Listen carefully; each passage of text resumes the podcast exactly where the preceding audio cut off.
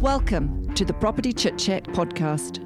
I'm your host, Louise Roke, where I talk about everything and anything property. Radio, today we are speaking to Grant Patton from uh, Loan Market. Hi, Grant, thanks for coming in. Thanks. You're welcome. Grant, today there was a couple of things that I wanted to talk about, but mainly I wanted to talk about how you are different to banks or lending institutions as far as being able to find solutions to problems that perhaps banks and that don't see straight up, but you do because when people come to see you, you have a chat to them and see where the real problem is.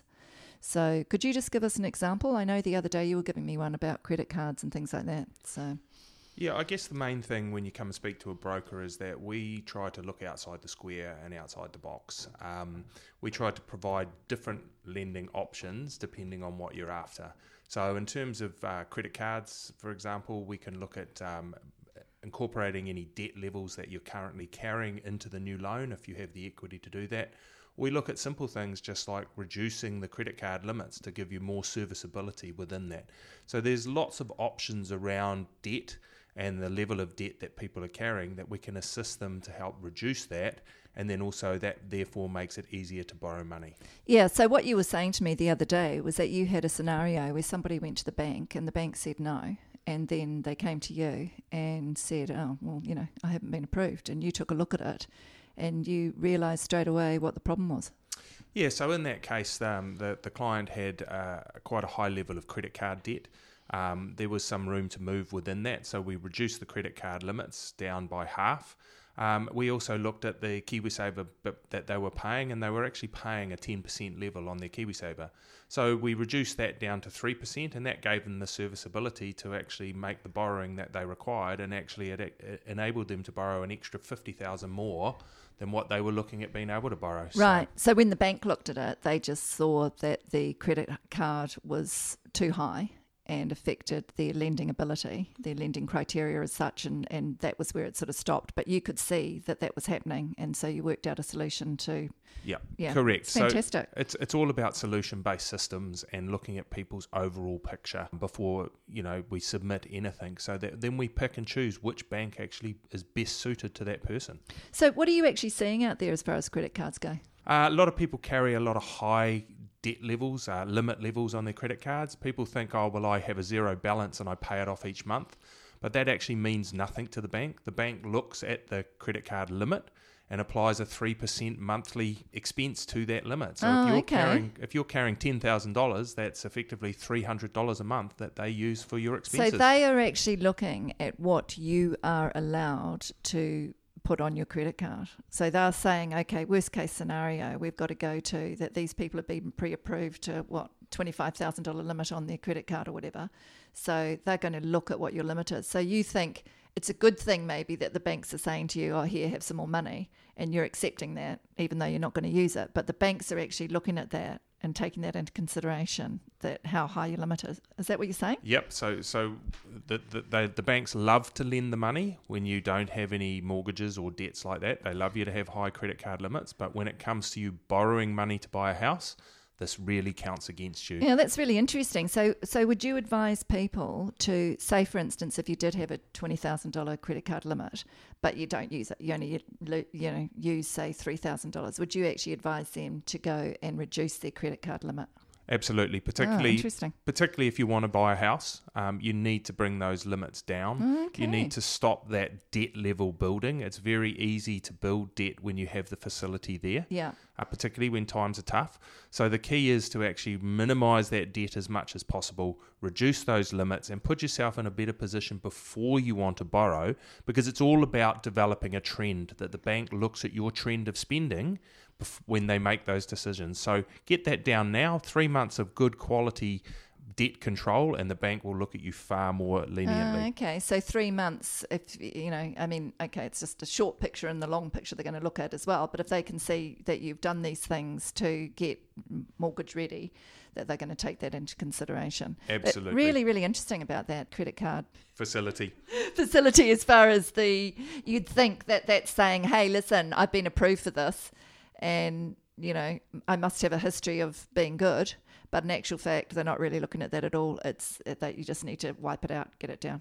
Okay. Absolutely. Okay, right. That's fantastic. So a lot of people, have you helped a lot of people actually put credit cards, their debt incorporated into their mortgage and get rid of their credit card? So that is uh, definitely an option. We look at consolidating all their debt. So it might be a hire purchase, it may be a, a loan consolidation, it may be uh, anything like that. Build it into the level of the um, into the level of the loan if you have the equity in there and then we can then um, pay that back at a much lower rate. Remembering that hire purchase and, and credit cards are twenty, you know, between ten and twenty percent interest rate. Is that what the going rate is now? Yep, Between and if- ten and twenty percent. And then if you put it into your mortgage on today's rates, you're going to be paying three and a half percent Yeah. on that same debt. Yeah, so if you're able to do that, we always look at that as an option. Okay, and talking about that, can you just talk to people a little bit about um, their options of maybe paying a little bit more when they can on their mortgage and how that can affect their mortgage?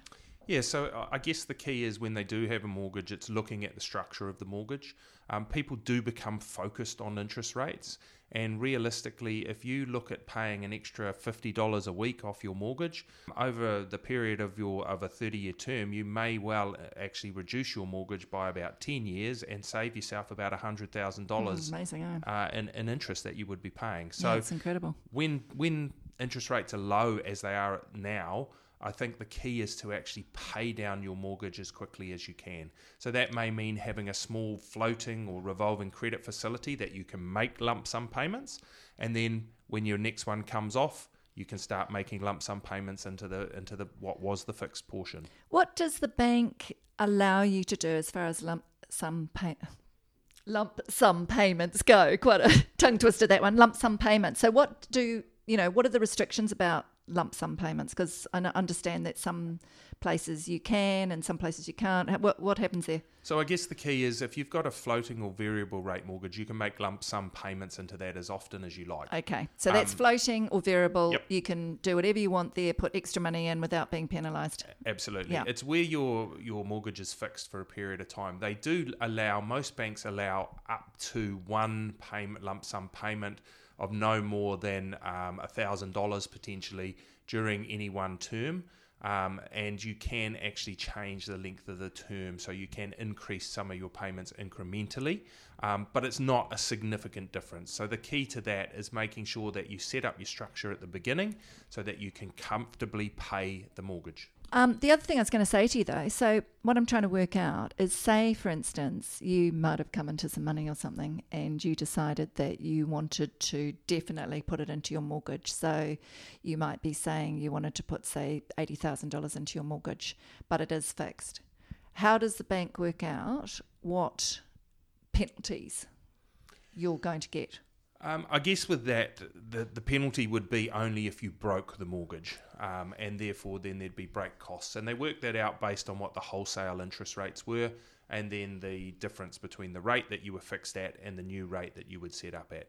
With an $80,000 amount, there's no way that allow a lump sum payment onto a fixed mortgage of that level. So you would have to then talk to an advisor or to the bank and work out whether the savings in that time left on your fixed mortgage outweigh how much the break costs would be. So Right. So, um, in other words, they might say to you, okay, if you're going to do that, it ends up being just this is just an example, it ends up being $600 that you have to pay on that particular part of your mortgage. Yep, correct. So yeah. the break so you've got to weigh it up because because what if, if that was the case, it would still be worth putting that 80 grand in, wouldn't it? Absolutely, because Yeah. the saving over that period of time, for example, if you had eight, say eight months left on your mortgage, and it may cost you two and a half thousand to break Yes. it, um, you may end up saving with the reduced interest rate level that it is. You may end up saving another six and a half thousand. Yeah, exactly. And so there's a four thousand dollar difference there that you're saving, Yeah. plus the money you've paid off. Because I think a lot of people don't realise that when it's a fixed mortgage that, and they get told that they can only put 10% of that mortgage in yearly or whatever.